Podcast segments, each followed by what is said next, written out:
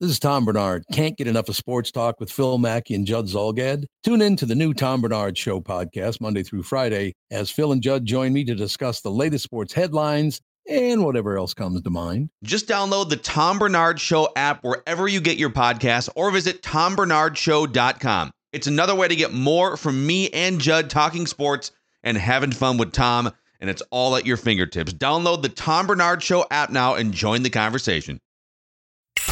Couple of armchair G Ms who have yet to be wrong with any of their Timberwolves takes. Right. It's Flagrant Howls with Phil Mackey and Kyle Teige. You're like me, Kyle. You have spent the last twelve hours or however long it's been now, fifteen hours since the Wolves won their third straight game, just staring at the box score porn from Target Center last night. I mean, what I mean, just any column you want. All right. How about How about, in fact, I'm going to fire up some appropriate music here for you. Let's see if I can find this on my, uh, how are you doing today, by the way?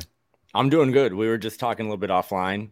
It's like the week before the holidays kind of thing. So in work, like everyone's like, hey, I'm, t- I'm going to be off. Like they're out of offices. Like I'm going to be out from tomorrow until Valentine's Day. Any chance you can give me all those reports? And it's like, wait a second. You could have asked me like literally any other You're time. You're taking two months off. You want me to work now? Three hours heads up. Yeah, exactly. It's like there's college football on today. Uh, no, but it's good. The last, I mean, we, I was thinking about this this morning. We spoke last Thursday. Um, vibes were not great after they basically set basketball back thirty years with their shooting performance against the Clippers. And then we wake up today and they're, uh, they have the longest, tied for the longest current winning streak in the Western Conference. It's three games, but uh, they basically just pummeled a couple teams. I mean, they broke the Chicago Bulls, uh, who are now oh, infighting and fifty points. I mean, that was a disgrace. And then they they they basically created Luka Doncic's trade demand yesterday. That the Dallas Mavericks, the Timberwolves were without five guys: Anderson, Towns, Gobert, McLaughlin, and Prince. And I would argue they still had a better roster than what the Dallas Mavericks put out there last night. Um, so that is one point in the column for us when people say we don't know what we're talking about or we've been wrong and everything. The deepest team in Minnesota Timberwolves history flexed on the league these last, I don't know, ninety-six hours, and it's been pretty incredible. But yeah, box scores. I just wake up in the morning, pour coffee, and look at box scores and stats, and it makes me happy. Anthony Edwards, plus twenty, twenty-seven this is, points, this is, thirteen rebounds, okay. nine assists. Yeah, talking dirty. How about Naz Reid with twenty-seven points, thirteen rebounds, couple steals, couple threes last night? That's I right. Can't be- I can't believe Naz fell to the sixth pick in the twenty nineteen draft. It's ridiculous. That's incredible. Austin Rivers, thirty-seven minutes. He had sixteen points on seven shots, five rebounds, a plus fifteen. Jaylen Nowell, our guy, plus eighteen in twenty-five minutes, eighteen points on ten shots. Luka Garza, two fouls in three minutes. Completely unnecessarily. So, all right. Uh, didn't Nate Knight have three fouls right away? And then they sat him. And then Garza came in and just got hands happy and two fouls right away. Luka Garza was at a, uh, minus eleven in three minutes. I'm not I'm mm. not sure if you could be a minus eleven in like one of those uh, shooting games at an arcade where you just like keep rapidly throwing the ball in the basket. It's your fault. They felt the pressure from yeah. you and Flagrant Howls here. It's your fault. Ever since I demanded Luka Garza be freed, he has... Uh, It's been tough, but um, still cool. I mean, anytime, anytime Luka Garza and Josh Minot play right now, it's probably a sign that the Wolves are well within uh, the finish line. And three just, and then the Thunder game was close, right? But uh, three pretty dominant performances. With they're now three and zero without Rudy and Carl. Uh, the Anthony Edwards show is is here. So I want I want to set you up because you told me right before we cracked the mics that you have a you have an Anthony Edwards um, analogy or something. So we're we're gonna get to that in a second. But we've seen this interestingly unlocked and joyful version of Anthony Edwards that we've yep. been kind of waiting to see. And you've seen spurts of it throughout the year. I mean, he's definitely had some huge games this season, but you're seeing sort of the um, the initiator of the offense version of Ant. And they can, and they're the Wolves actually have a lot of guys, even even with some of the injuries. Like D'Lo can initiate, and yep. Jaylen Nowell can initiate, and Jordan McLaughlin, when he's healthy, is he's not going to initiate in the way that those other guys do, which is they could drive to the hoop for sixteen points. But the last few games, you're seeing like aggressive rebounding Ant. You're seeing playmate. He's averaging just under ten assists his last three games, and a guy that's getting his own, and then guarding Luka for periods of time. You're, yep. you're seeing like this this high usage monster emerging, and then a guy that's still being the conductor of the arena personality, right? The guy that can entertain fifteen, eighteen thousand people as sort of the face of the franchise. And somebody asked, I think it was uh, somebody asked Naz Reid after the game, you know, what are you kind of seeing with Ant exploding in some of these games? They said he's just playing like he's happy. Mm-hmm. He's just he's happy, and that's and it's it's bleeding onto the court, and it's it's bleeding over into teammates in a good way. So, yeah, it's just this extremely fun version of Ant that, and I and I don't know that it's directly correlated with Cat and Gobert not playing. We can dive into all that stuff later in this episode. But what are you? Uh, what was your epiphany when it comes to Anthony Edwards? So, I don't know if the, you're going to have to help chime in on this, because I, I don't think this is a Minnesota sports fan thing. This is just uh, fans of sports in general, especially when your franchises have struggled for as long as Minnesota ones have. But uh, we just have this tendency that when things are going well, we just start to list a bunch of things we're worried about. Like, we just don't. Everyone should have come over to my house last night and gotten drunk and just had wine and bake, but they just beat Luka. They made Jaden McDaniels was so good on Luka Doncic that Luka Doncic wanted to get away from him. He's like, get me out of here. Like, let me get, let me get ejected. So the Wolves have won three in a row. They're back up. I don't know if we're going to do a little playoff spin here, but I think oh, they're, up have to, to, yeah. they're up to eighth in the Western Conference standings right now. I think they're like two games back of the four seed. Um, but all the talk this morning, or, you know, they're three and oh without Rudy and Carl, is that blow up the team and build around Anthony Edwards. And I guess Naz Reid. Um, and I get it. I get it. But Saturday, this past weekend, my wife and I are kind of getting ready to go on some holiday travel and stuff. Um, I wasn't going to do anything. I get I get up Saturday morning. I have a nice mimosa, just one. I'm going to limit myself in a bagel sandwich and then watch a Vikings game. And fast forward, as people know who listen to Ventline, I'm drunk texting Phil GIFs and random things through. Like, Phil's trying to work, by the way, just immature on my part. And I went from no, having, I, like, I think I, I think we should make it a segment where, like, Phil just reads no, Kyle's drunk texts on Flagrant Howls. At one point, I think you just said "I love you" after the yep. Vikings tied the game, maybe yep. in the fourth quarter. Yep, that was. Uh, I love you too, man. That was tough. I it took a while to text that one too, because my, my eyes were a little blurry. But uh, so whatever. I was gonna hang out this weekend anyway. I get I'm forty-two mimosas deep, and my neighbor comes up and he's like, "We gotta go celebrate." So we went to a nice steakhouse, and I'm at that steakhouse, and I realized what Anthony Edwards is. If you've ever gone to a nice steakhouse, I got a filet mignon. So I order this filet, and you go to a nice steakhouse, they bring out the steak, and it's on a plate, and it's just a seven-ounce filet. That's it. There's nothing else, because a nice steakhouse, they want to really emphasize the meat. Anthony Edwards is the Timberwolves filet mignon. Anthony Edwards is their steak. The problem is, anyone who has an appetite or loves food, I wasn't just going to eat this filet on Saturday. Like, I needed side dishes. So my wife ordered like six side dishes. Karl-Anthony Towns and Rudy Gobert and D'Angelo Russell, those guys are the side dishes. I don't know which ones you pair with your steak, but the Timberwolves have found their steak. Which it one's an- the uh, which one's the Cajun hash browns and the mushrooms?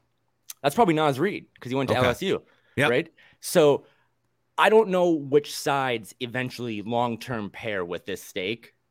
But you found your steak, because it's not just the, the raw numbers you see in a box score, but it's like game-winning block on S G A on Friday, Sunday, that steal, the you know basically the half-court heave, that then he's three rows up, you know, high-fiving fans, right? It's the windmill dunk. It's all the stuff that good teams have now. It's like you said, he was not only controlling the game, he was controlling the eighteen thousand people in the stadium. Anthony Edwards is this team's steak. And we have now learned that.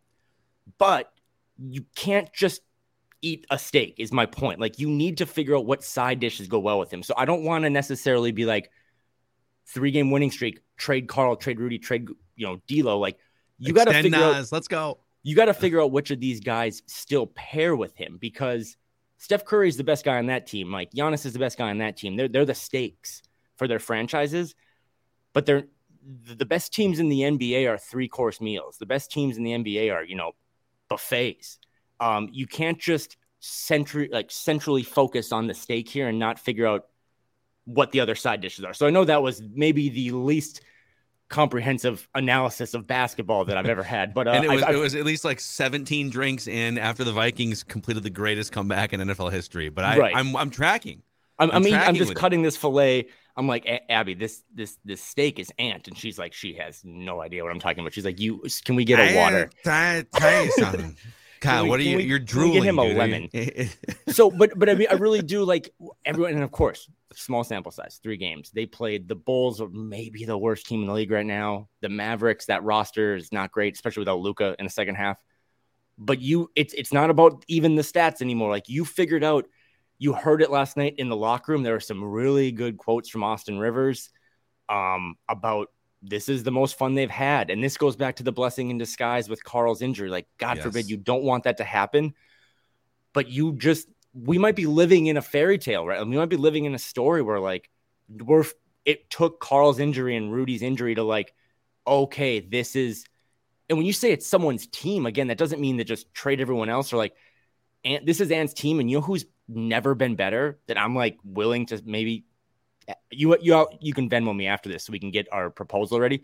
D'Angelo Russell looks awesome, not having to be the guy, like being the sidekick to Ant. This is the best that back. This is the backcourt's been their strength. They've looked awesome together. So I don't want to hear you gotta trade Carl, gotta trade Rudy. Like they've played some bad teams. They have a road trip coming up that's like Miami, Boston, Philadelphia, Pel- or uh, Pelicans, uh, Pelicans, um, Milwaukee. Like it starts Friday. Yeah, it's I'd bad. like to see Naz guard like Jonas Valanciunas, right, and not Poku or JaVale McGee. Um, and I'm a Naz guy, but like we we need to stop this idea that we finally found the main course of this meal and we're just going to blow up everything else. Because when I was drunk on Saturday night and they brought me this steak and there was no mashed potatoes or asparagus or anything around it, I was really sad. I was like, this steak's gonna be awesome. But there is nothing else for me to eat. Rudy's really got to be the mashed potatoes, right? Rudy's the rebounding, blocking, like he's the he's the the just like the the pulsating we, part of your. That might be a good what. He's the, let's the just base go coat. Everyone else on the roster and what what side dish are they at a nice steak restaurant? Who's Maybe the asparagus? That's the question. Jaden McDaniels, because gonna... he's just long and kind of gangly, okay, but he's good okay. for you, right? I mean, like he's really been shut down. Luka, um, trying to think about like what Austin Rivers is. He might be, uh, what's the is green he broccoli? Stuff you, is he like seasoned broccoli? He could be seasoned. What's the green stuff you put on, uh, what's like the sauce? The little, you know what I'm talking about? Like, I'm drawing co- a blank. Like collard greens? No, no, no. It's like the little sauce you put on a steak. I'll think of it.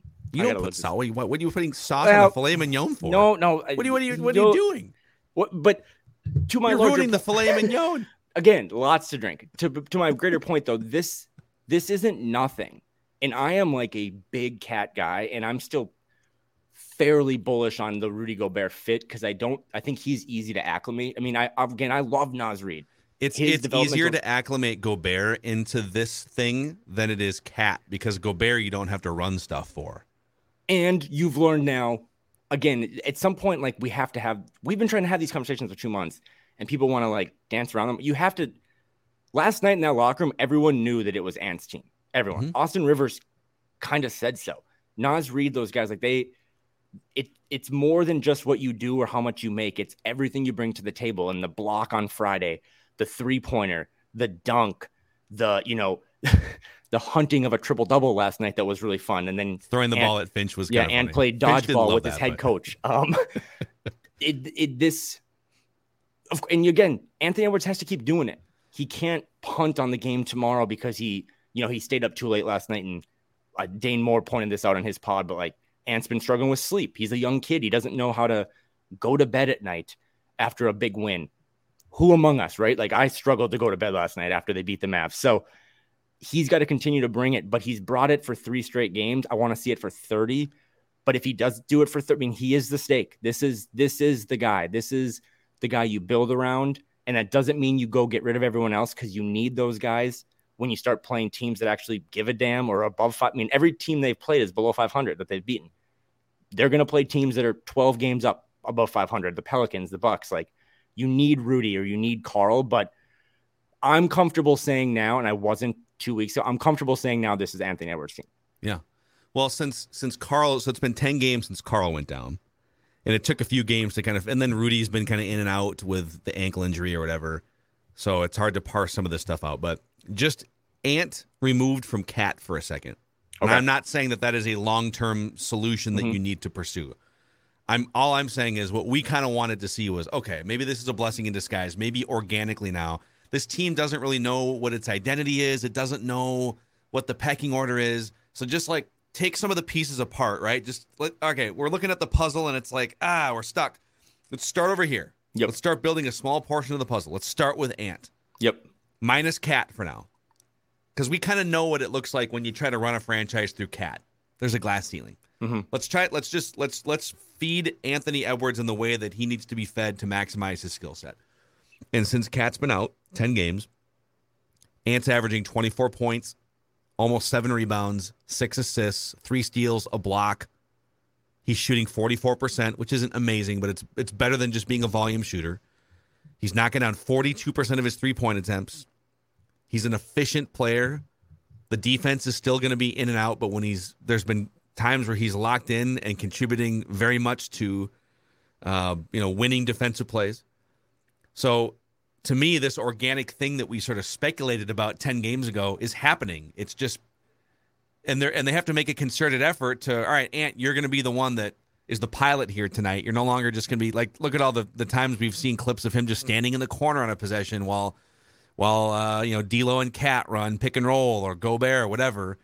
No, you're going to be the one that drives the offense for large chunks of the night. You're going to be in that playmaker role, which he's never, like, he's taken that on for periods of time here and there, but never for large chunks of multiple games. And maybe he wasn't ready his first two years because he's a nineteen, twenty-year-old kid.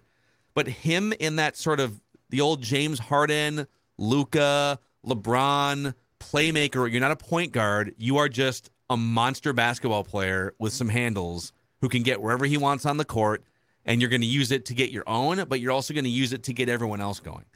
Starting with that, and then, okay, all right, and it's only been three games of it looking like this, so it does need to happen against a Boston or against, you know, New Orleans, and we'll and we'll see how that road trip goes. But if you can get this part of it right, I think it becomes easier then to layer in Gobert, layer in Karl-Anthony Towns, who has to be a willing participant. I mean, hell, Chris Finch was asked, I think by Jace Frederick, it might have yeah, been after the Bulls question. game. How do you how do you layer Cat back in um, when when it's when it's time to do that? And Finch said, "Well, we need to we do need to maintain or recreate the spacing that's allowing us to look like this." And so yep. his words, not mine. We may have to look at parking him in the corner more often to create that spacing, which is not something that he intended to do at the beginning of the year. Remember, Tim Connolly came in, and the talk was about unlocking Cat even more and running the offense and everything through him. And it's just, I just don't know that he can handle that on both sides of the ball. So the idea of parking a great three-point shooter in the corner more often is a is a good idea. But when you then like, oh wait, who is it though? Well, it's Cat. He's this guy that has been the franchise for the last few years, and he makes this much money. It's sort of an unsettling, yet highly interesting thing that Chris Finch said. But I guess my long rambling point here is start with unlocking Ant and then layer in the rest. And I think it's a, I think it's easier to build it that way than the opposite way, which kind of feels like that they started kind of the opposite way at the beginning of the season. We've all gone to those certain restaurants that have a menu that's like anywhere from tacos to pizza to like, just everything, right? Like, oh my God, like I am, whoa, I need a minute. That's kind of what the Wolves felt like now when you think back to like early October. It's just like, oh my God, like we can get we can get Rudy Gobert, like we can get we can get French fries, or we can get steak, or we can get a sp- like we can do I don't I, I don't know, man. Like, can I have another minute? Now you knew like I want steak, and that's what this team needs. Now you can be it's much easier to, like you said, layer in. I mean, Chris Hine dug up a really uh, really good tweet last night from a year ago, where Ant was on the record basically saying, I don't like bringing the ball up. Like, I'm uncomfortable with yeah. it. He was like, I'm very much like your prototypical two guard that like, let the other guy bring it up and give it to me and I'll go score. And then fast forward a year, and now he's like, actually, dude, I love bringing the ball up because I get to see the whole field like a quarterback. I'm not coming around pin downs, just looking to shoot. Like, I can kind of see everything, and it's been phenomenal. I mean, there is this, all these different topics, whether it be D'Lo, fit next to, to Ant, or, you know, what to do with your big guys and the assets and all that stuff.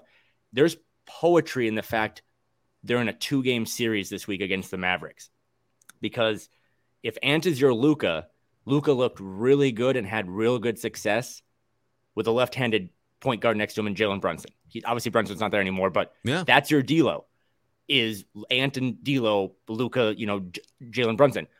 But the Mavs have no one else, and it's really bad. Like, Christian Wood, straight up, even if I'm not a Timberwolves fan, you watched that game last night, watch it on Wednesday, Naz Reid's better than Christian Wood. Yeah. And Christian Wood is like their second best player or third best player on the team. So you can't go get rid of everything else. You're ahead of the Mavs in terms of you might have your Luka, Jalen already figured out, but you also have guys that now need to integrate back in. And I think Rudy's the easy one because, again, gone are the days of the Rudy Gobert dream shake. Like, that's not going to happen. But you can do what Naz does. You can set big screens and be in the middle and either have one step to the basket, or Naz has been really good about catching the ball in the middle, immediately spinning and throwing it to the corner. Rudy's shown he can do that. Yeah. And if the guy in the corner is Carl Anthony Towns and not Kyle Anderson, your percentage of making that three just went up by a gajillion. So this was, for the last time, unfortunate that you lose guys to injury, but this might be something we look back at and say, you know what, the last month, the, the first two weeks of December, we might talk. We might be talking about this in twenty twenty-six. Like, that's the moment you realized who this needs to be built around, and you still need the other pieces. You still need the side dishes. Again, Jrue Holiday is a really, really good side dish for Giannis Antetokounmpo, but he is their second fiddle. These guys can be really good second fiddles. You and I have talked about it forever, the Kevin Love cat comp, but uh, Anthony Edwards has shown this is when he's having fun, it usually ties to winning now. It's yeah. not just empty calories. And when he's having fun, his teammates are having fun. And from all accounts, last night was the happiest the locker room has been all year. Yeah, the, the one thing about Cat sort of being parked in the corner, and this isn't going to be a thing for like another month because uh, Chris Finch told, he told, oh, yep, uh, yep. I think it was Paul Allen on uh, K F X N radio in the Twin Cities. he he told him it's going to be a multitude of weeks until Cat is back. So they get to continue exploring the space without him. When he does come back, the corner three thing is interesting, but he takes like ninety percent of his threes not in the corner. Right. And the in the last three years, he's shooting collectively like only thirty percent on corner threes. What's funny is the, the three or four years before that, he was above forty percent. He was actually above fifty percent his third year on corner threes. He just like hasn't been as good shooting corner threes the last few years. I don't know what the reason is for that, but I mean, this is all going to come down to if this if this continues to head organically in the direction of, yep, it's Ant's. Ant is the Ant is the driving force, is the is the path to winning basketball for this team, and everyone else has to kind of find their role around it. It's going to be a little bit of a tough ego blow for Cat, unless he wants to win, and unless he's okay with being a second or third guy on a winning team. And I would I would. much prefer, if if his career is headed anyways toward being the second or third guy in a winning team, like Kevin Love's was, like Andrew Wiggins was, the fourth guy, uh, I would much rather it happen here than somewhere else, because I think one hundred percent you're going to get way more out of him as the second or third guy here than the fifty cents on the dollar you would get trading him.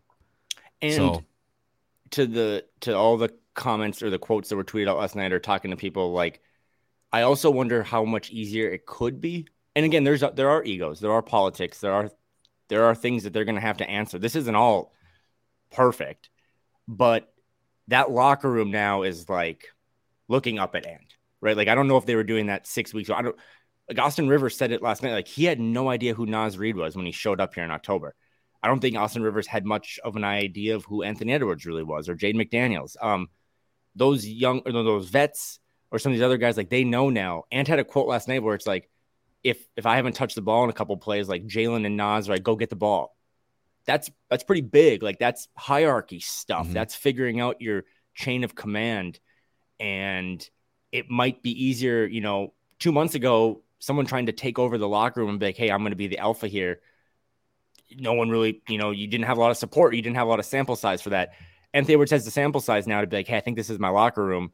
And maybe that makes it easier for a guy like Carl, who has at all points been pretty good about being a teammate and has been, I think, a good accepting person of the big brother role. I mean, Rudy Gobert has said since he got here, I just want to win. So if you can win touching the ball less and just finishing lobs or cleaning up the rim, And then again, I don't want to miss on this because we kind of crapped on him for three weeks.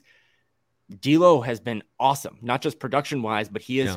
really, really slid into the big brother role and been like, yeah, dude, Ant, this is your team. I'm just, I'm going to go hit a bunch of threes and I'm going to kind of be a secondary pro- playmaker. Um, and he's been great. So yeah, these, yeah. these last ninety-six hours of it aren't the be all end all, but it's the most promising moment of this franchise since they made the Gobert trade.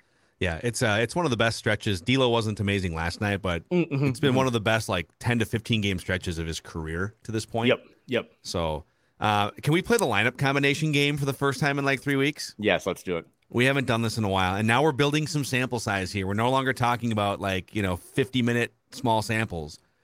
So I'm going to give you among pairings that have been on the court for at least two hundred minutes together this season. So... Again, okay. building some sample size. Yep. I'm going to give you the top five pairings. These are the top five pairings of productivity net rating per one hundred possessions. Can you guess what pairing is the best for the Timberwolves? Oh, is it? Is and it it's Ant, not close. Is it Ant and Naz? You're half right. Ant, Ant and McLaughlin? Ant and Naz, by the way. Actually, here's the game. You you tell me the five best. You got one of them. Ant okay. and Naz is the fifth best pairing the Timberwolves put out. They are a plus three points per one hundred possessions. And this is this is all season? Yep. Uh, Ant and Jordan McLaughlin. So he may have fallen out of the minutes qualifications here. Oh, okay. So no. Yeah, he no, has, no, so it's okay. an unfair question uh, from that standpoint. He has fallen out of the minutes. He would be filling a lot of these, but he doesn't qualify. Is Naz Reid in all of them? He's in two of them. You okay. already got one of them. So, so. Ant and Naz, um, D'Lo and Naz? D'Lo is in none of these, actually. Oh, interesting. Okay. Yeah. Okay, Jaylen Nowell's got to be in there. He's Jaylen in and, here He's in here twice. Jaylen and Naz and Jaylen and Ant. All right, so you've wow. na- you got three out of five now. So the number one you nailed is Ant and Jaylen Nowell together are by far the best pairing the Timberwolves put on the court. Per one hundred possessions, the team is a plus eleven and a half points per one hundred when they're out there. They've been out there for three hundred minutes together. They just flow, man. And and sometimes you don't even really need a point guard with those guys. They can both handle enough, and they can mm-hmm. both initiate. They're not shy about initiating offense. So, and sometimes when you put a point guard with them, it actually kind of, it screws it up. Right, um, yep. But those guys together have been magic on the court for the Timberwolves this year. It's it's also a reason, too, just to kind of like quickly zoom out and then we'll zoom back in, that if you're like on the fence about, I don't know if I like this team or I don't know if I should buy in for the winter months, the guy, the two guys that are playing really well and look like they should be long-term fixtures next to Anthony Edwards are the two guys that have no future here or have questionable futures, Naz Reid and Jaylen Nowell. If at the at the bare minimum, this is only going to get more exciting from a transaction standpoint because – like we said with D'Lo last week, you're going to have to figure out what you're going to – you can't just zoom into July first, twenty twenty-three and say, well, we'll figure out Naz and Jaylen and D'Lo then because yeah. you lose all those guys and you're all of a sudden a stake without literally any options or any money left. Um, yeah, and it's also part of the reason why they gave up all of their assets forever with no possible yep. mm-hmm. solution when they traded for Gobert. And you and I remember you and I came on, I think it was one of our first podcasts, and I got clowned by some people for saying they actually have multiple players they could trade for at least a first round pick on their team. Oh, dude, one hundred percent. Including guys that haven't popped yet. But like like right now, this might sound crazy, but if you trade it, if you put Naz Reid on the block right now, and I get that he's a he's going to be an unrestricted free agent, right? So he, I think they have until he's extension eligible. I saw, so he, uh, up until June thirtieth, they could offer him like, I think four years and eighty-seven million. They, or they, they can do a deal any day now with Naz if yeah. they want to. And that's part of the, the long-term planning. But, but yeah. Call this a hot take. I think somebody would offer a late first round pick for Naz Reid. I think you could recoup a first round. Like right now, if you traded him right now, I think you could recoup a first round. I'm, I guess my point here is they've got assets here and they have to yes. figure out sort of what the best path forward is with, with the yeah, assets. They don't, they don't have um technical, I guess. This, this is going to be a bad Fast and the Furious comp. Like, they don't necessarily have the pink slips, I guess, which would be the draft picks. I don't know if that's the real thing, but they have a lot of cars in the garage. And again, that's why it's like they can pivot in any direction once they know what the main course is. and either trade a Rudy or trade a Carl. But even to a lesser extent, like, you can get stuff for Naz Reid. And if you don't think you're going to sign him and you have the rights to do so, and you're the only team for the next eight months or six months, if it's not going to happen, then to Phil's point, yeah, you trade him and you go get a pick and you start to accumulate those picks back, and you still have, you know, major, major all-star level guys on the roster. Yeah. All right. You're missing two more. I'll give you a couple more guesses here. We need two I'm more kinda, pairings. Why, is Matt Ryan in any of them? No, not Matt Ryan. Uh, uh, you're close. Is Austin Rivers in any of them? He is not. He does not qualify for minutes on the two-man pairings. Okay, well then. So there's uh, there's th- I'll say this. There's three players for the two spots. Is is my so one is, player shows up in both? Is my son Jaden McDaniels in there? He's in one of them. Okay, Jaden McDaniels and Ant. Uh, it, it, the, the, the, The other guy that's in there, it must be if, if we're at this point. Jaden and Ant are sixth. You were just missed. Okay. At some point, Rudy is Rudy in there for any of these? Rudy is part of the number two pairing, so you're dancing around it. So here. Rudy and Ant? Rudy and Kyle Anderson. Oh, Kyle Anderson. Okay. Yes. Okay. Yes. And then Kyle Anderson and Jaden McDaniels are the fourth pairing. Really? Just those two? Okay. Yeah. yeah. You know, the Kyle Anderson thing, he's been so great, and then he falls on his back again against that Bulls team, and I literally just squealed. I was like, oh, he's he's done. He's going to be yeah. out for a while. But poor guy. I'm actually a... a little bit more excited. This might sound crazy, too. If you told me right now, all right, the last three games, you can add one of these guys back, Taurean Prince, Rudy Gobert, Karl Anthony Towns, or Kyle Anderson. Who do you want to see back first? I would say, I think it's Kyle Anderson. I think I, I want another Swiss Army knife ninja player just to see what it looks like before we start adding the seven footers back. Well, you didn't even, you listed four guys and you wanted to rank those. I might, Jordan I'm not McLaughlin. sure Jordan McLaughlin's fifth on that list. Like yeah. you got this team now that's putting up one hundred fifty and at a breakneck pace and just moving the ball, playing Iowa Wolves, you know, big plays. Uh, Jordan McLaughlin would fit in real well because to the Ant and Jaylen pairing, Jordan McLaughlin's perfect, just kind of being that third little fiddle, getting the ball moving. So It is it is incredible to think that this team, what they could incorporate back if the pieces fit, huge if. But yeah, you know what? This team would love to have Taurean Prince getting the Bryn Forbes minutes, right? Like a guy that actually can shoot and can defend, although Bryn Forbes is kind of awoken from his slumber recently. But uh, yeah, it's it's incredible to think how many guys. They're missing five rotation players, and they scored one hundred fifty points. It's ridiculous. I'll give you one more lineup combination nugget here. So three-man combinations among um, trios that have played at least one hundred twenty minutes together. It's not even close what the Timberwolves' best trio is. This trio is a plus twenty-one points per one hundred possessions. They blow teams out of the water. It's Anthony Edwards, Jaylen Nowell, and Naz Reid. That's...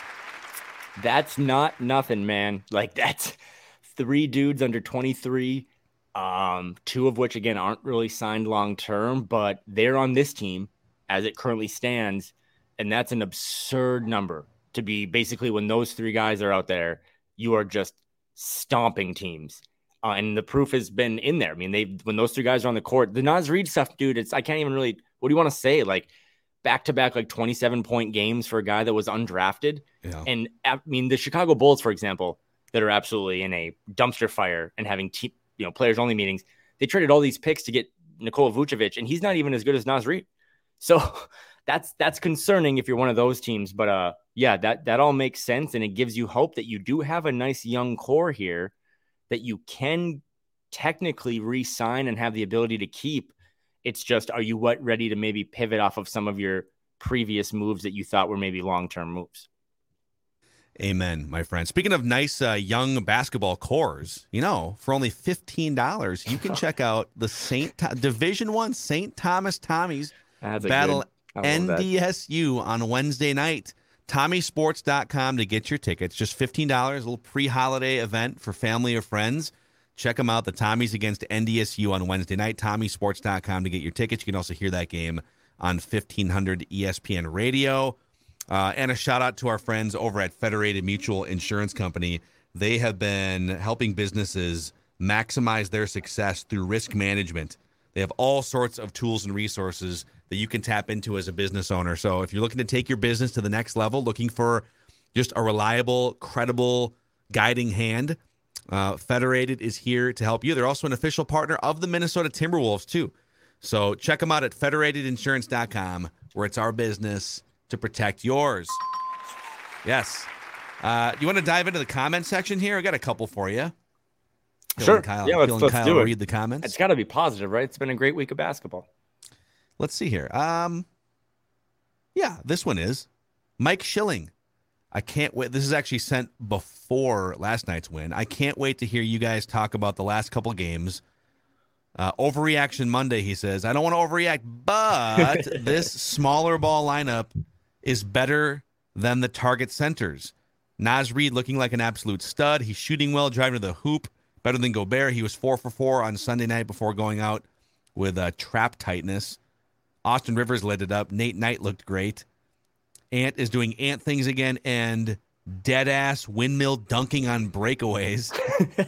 Yes, he is. That's what, yep, he also that's had that, he's, that steal he had, uh, and then the like the the fadeaway three at the buzzer, too, was an incredible play. I know it's only been a couple games against some just mediocre teams, and they baptized the Bulls with threes, but we look so fast and aggressive. Do you think this type of play can continue? I know we've already kind of hammered some of this stuff, but, you know, what's your what's your hope that this is this is the new reality now and they just have to – or do you think – or maybe let me put my spin on this question. Does this make it more likely that you will trade one of your seven-footers sometime in the summer? Probably Cat, I guess. It's, if you make it. It's weird. It's so weird because I, I want to see how this acclimates. I mean, I, I'm not the guy. I'm not the negative Nancy that's like, oh, you know, when, when these guys come back, Ant's going to revert to his old ways. We, I don't know. We don't know that because we've never seen Ant do what he's done this last week. Like maybe it's now becoming a routine or, you know, for him that this is just how Ant's going to play. And Finch, you know, back to the, the parking Cat in the corner thing. Like I think Finch is far too smart to say, oh, Car- Kyle or Karl-Anthony Towns is going to be our Ryan Anderson. Like he's going to find more ways to do it. But what he was trying to say is, is that there might be stretches where it might be good to have a forty-one percent three point shooter in the corner, which is technically the best shot you can have from the, from three. So I don't know. I, I I've been trying to be patient. I just, it was so bad, even though it was new and there was excuses built in. I watch all these other teams. I watched the Thunder last night beat the Blazers, or I watch these other teams play. And it's just, none of these teams are doing it with two bigs, and it has nothing to do with their personalities or their skill sets. The game is so fast now that I just don't know how you win with two guys that are just slower players, albeit all N B A guys in Carl and Rudy. But I don't know, man. I'm, I'm, I definitely try to not be prisoner of the moment, but this last week, I mean, this is what basketball looks like, and this is what other teams look like. They just – a bunch of guys that can space the floor, and you're giving it the ball and kind of letting him dictate the pace and the energy and the flow. And yeah, I'm, I, I'm with you. I, to, yes, I think this opens up the possibility. And maybe this is something, Phil, they've always talked about and they thought about last July, that like, if it doesn't work, we, we spin off of one of these two guys and we go recoup the assets. But this, I don't know how you don't look at these last three games and say, Anthony Edwards as the lead dude, and you sprinkle everything in around him, this is what it should look like. Because it's also the best way to keep Anthony Edwards engaged, right? Like, you didn't see him take a playoff. I mean, I just don't think Anthony Edwards steals that ball at half court and hits a half court three in the past, because he probably yeah. would have just been like, I'll just stay in front of my guy. Like, he was a free safety. He was hunting the basketball to get it after I think he might have been the one that turned it over. So if this is the best way to keep Ant playing for forty-two minutes a game, then everything else just has to slot in. That's just that's just the new reality, right? Like he, he's like the high achieving student that like, he gets he gets straight A's, but he he finishes projects early or gets bored or something. Yep, and like yep. you just you need to challenge him more with more difficult coursework, and just playing off the ball and waiting for D'Lo to pass it to you or not on half the possessions, right? Because they're running some other action. You know, if he's if he's that talented and he's and he's destined to be one of the best players in the N B A. You can't just be a guy who, I don't really like to handle the ball, I'm just going to play off. Well, that's fine. You can you can do that for your career, but then you're going to wind up being a second-tier star player. All of the top-tier star players are initiators. Giannis. Exactly. Gian- Giannis exactly. has the highest usage usage rate in the in the league, right? Um, Luka, second highest usage rate in the league. James Harden from five years ago. So we can keep going on and on. But you want to be you want to be that guy? You got to be high usage. You got to be driving. Uh, you got to be the pilot. basically. Right. And and the Mavericks aside, because I, I really I thought this last night. I was like, man, I never really like to talk about the happenings of other teams, but the Mavericks are as close to a dumpster fire. They don't really have a lot of future assets. They don't have a lot of young guys that they can grow. Um, it's a tough spot having a top five guy and nothing else around him. But Giannis or James Harden or Steph or even like Nikola Jokic, who's kind of their facilitator, right? Um, they all have really, really, really good number twos and number threes. Mm-hmm. And that's what, again, there's no shame in that, right? Klay Thompson gets a lot of shoe deals. Uh, Jrue Holiday has made a lot of money. Yes. Um, Joel Embiid, or, you know, I guess he, it's probably Joel Embiid's team now, not so much Harden's, but those guys, you can, you can be a Hall of Famer being a number two. Um, but these last three days or three games, it's like the Anthony Edwards experience. I don't know how you go away from that, because not only is it working and you're punishing teams, it's also kind of the way the, the league is trending. And I know they tried to, you know, upset the apple cart a little bit by pivoting to a too big system. But if there, if, you know, if that front office is as smart and as deep as everyone thinks, and I believe they are, you take this new data and you lean into the new data. That's what smart people do. They see new trends and they say that trend is better than that trend, and we're going to invest into this. And yeah, the Ant Show has been everything you've wanted from him for since he got drafted.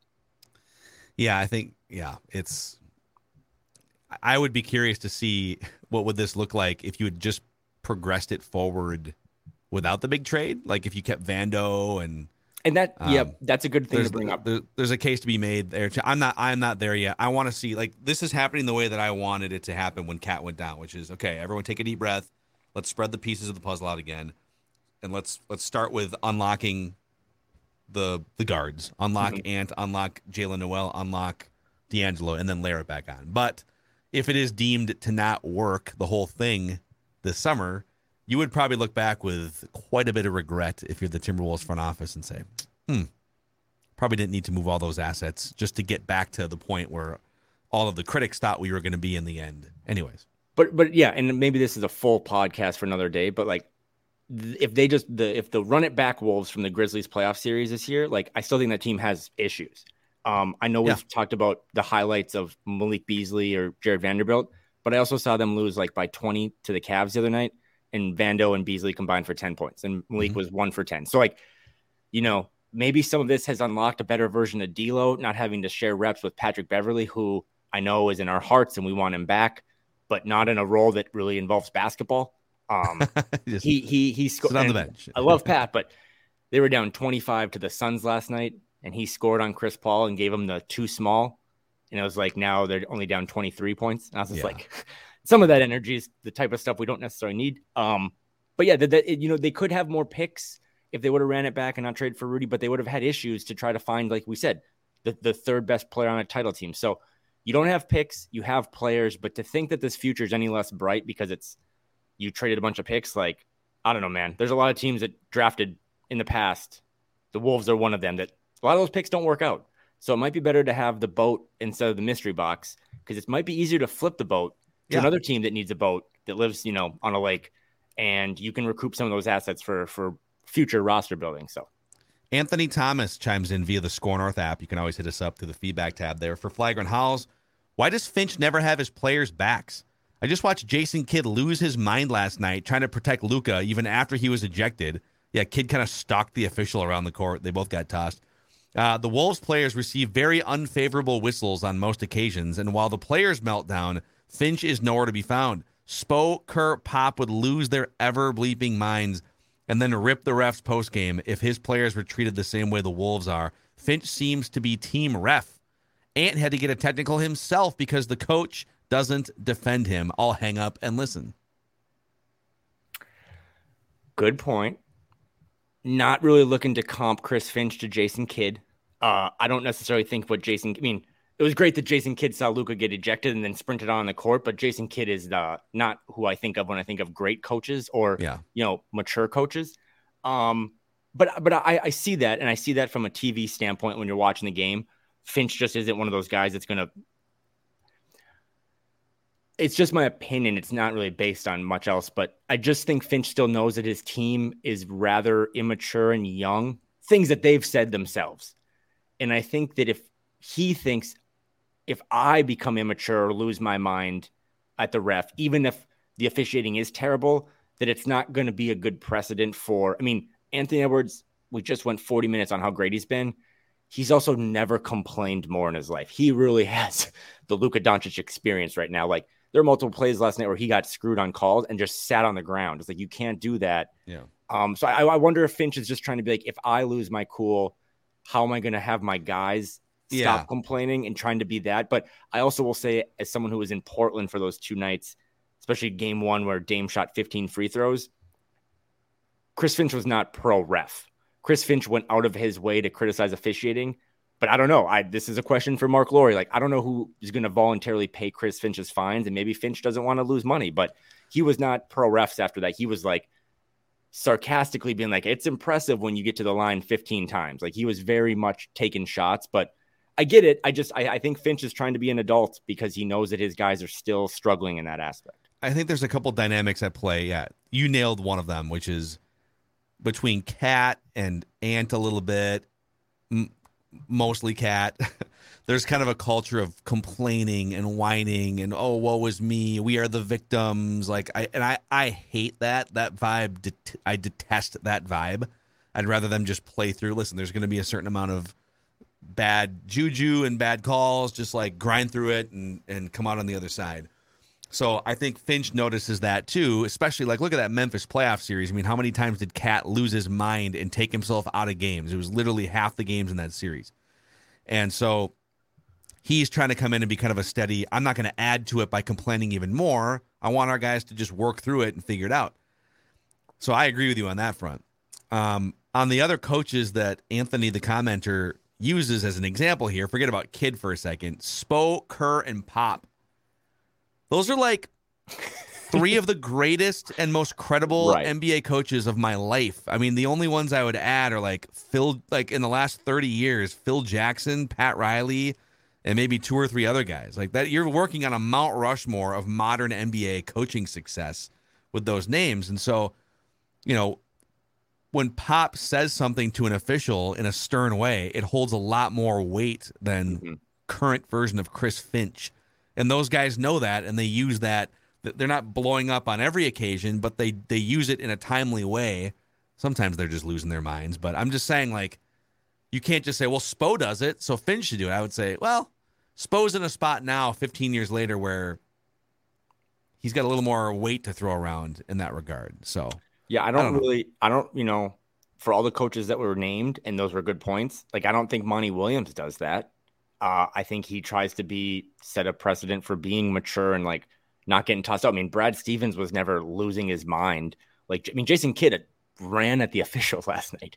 Um, I'm surprised he didn't weird. pour a drink on him. So, so I, I, I do th- see the point. I just think there's a little more nuance behind the fact of, if you have kids that play sports, and your kids are getting screwed over by the whistle in soccer or something, like, and they're they're getting mad or whatever, like, you try to be like, set an example. If I lose my mind on the sidelines, then they're, how am I going to tell them down the road, like, you know, play through the whistle, don't don't let the refs get in your head. And that, I think that's what Finch is doing. Um, but I don't necessarily think it translates into, I mean, those guys ride for Finch, even when it was really dark in the Portland series or whatever a couple of days ago, like, those guys ride for Finch during the dark time. So I, I know that they think he has their back, but he just does it in a way that maybe is different than what you or I would do. Yeah. All right, we got to run here in a couple minutes, but we can't run without a look at the Western Conference playoff picture. Where do the Timberwolves currently sit, Kyle? The last time we recorded last Thursday, they were on the outside looking in. They were the eleventh seed in the Western Conference, but they've rattled off three straight victories, and they are now tied for the eighth seed. They are uh, technically a percentage point ahead of Utah.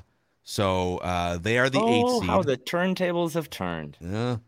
They are a game back of Portland for the seven. So you would have, I'm trying to remember how the play-in works. You'd have the nine ten game between Utah, Dallas, and then the seven eight game right between the Wolves, Blazers. The winner gets in, and then the loser would play the winner of the other play-in game. But... if you look ahead through the windshield, the Wolves are just two and a half games back of the Pelicans for the four, and just four games back of, of the Grizzlies for the number one seed. in the Western Conference it. playoff picture. My favorite, favorite bit. Yeah, the Pelicans, who have lost four in a row. Again, we said the Wolves have the tied for the longest active winning streak in the in the Western Conference. And by the time you and I record on, we're doing this on Tuesday, by Thursday, with a couple of the games that are sprinkled in around the West, the Wolves could be the sixth seed. Like, they could be a home court advantage team if they beat. I mean, the Mavs mm-hmm. are going to have Luka back, but I think like Dorian Finney-Smith was going to be out. And I mean, they're they're the Wolves are set up even better to win on Wednesday than they were on Monday. Um, and I think that's why, because it's a two game series, going back to the Finch point a, a point ago, I think it's why Chris Finch pulled Anthony Edwards. I don't know what you thought about that that whole situation. I loved at the it. End. He gave Ant don't a chase, chance. Yeah, don't don't chase a cheapie. It don't, was, the game was Finch, over. Finch knew he had to play those guys again, and the last thing you want to do is piss off your opponent by hunting stats. So Ant yeah. had a chance. He threw it to Naz. Naz missed a three. Ant put his hand, his head in his hands. Um, but as much as I want to see those stats and those kind of milestones for that young kid, I was glad that Finch treated that the way he did and was a professional. Again, Ant's just worried about the stats, and he should be. That's all, you know, that's all you're doing at a twenty-one-year-old kid. I was but. fine with it. Yeah, he's not he's not chasing stats in like a selfish, I don't care about my teammates way. At the end of the game, it was over, and he wanted the extra assist. And when I thought he was a little, I didn't love him like when Naz missed the the three. I didn't love him like, oh, you know, you know just, you know. But he's twenty-one. He's he's having fun. It's all in. It's not like Ricky Davis uh, shooting on his own hoop and getting the rebound, right? It's not. It's not that. Well, it's not. It's not even that. It's not even like an incentivized. What you're the you're my Vikings person, but like, wasn't it last year when Justin Jefferson was really close to a receiving benchmark and like Zimmer or something didn't do? He was he was going to break Randy Moss's single season Vikings receiving yards record, which he'll do. He has he's ten yards away from it now. But you know what I mean? It's, it wasn't even like a that type. It wasn't like the last game of the season and Ant's trying to break K G's scoring record. It was just a triple double. But yeah, to Finch's point, I got credit. Like, I thought he handled that pretty maturely, even though it led to one of the funnier. I mean, imagine imagine if this team does lose some games, someone's going to dig up that video of Ant just throwing the basketball at their head coach. Like, that Finch was did not awesome look moment. Amused by that, by the way. Nope, kinda... No, I don't I don't think he did. But uh, I think all in all, it was all good fun and fun. I mean, the, the vibes are fun. But uh, yeah, back to your point originally, eighth in the West. Only, I know it sounds like only, but only four games out of the one seed. Um, starting to build a little of a cushion with some of those bottom feeders, um, but also ahead of the Jazz.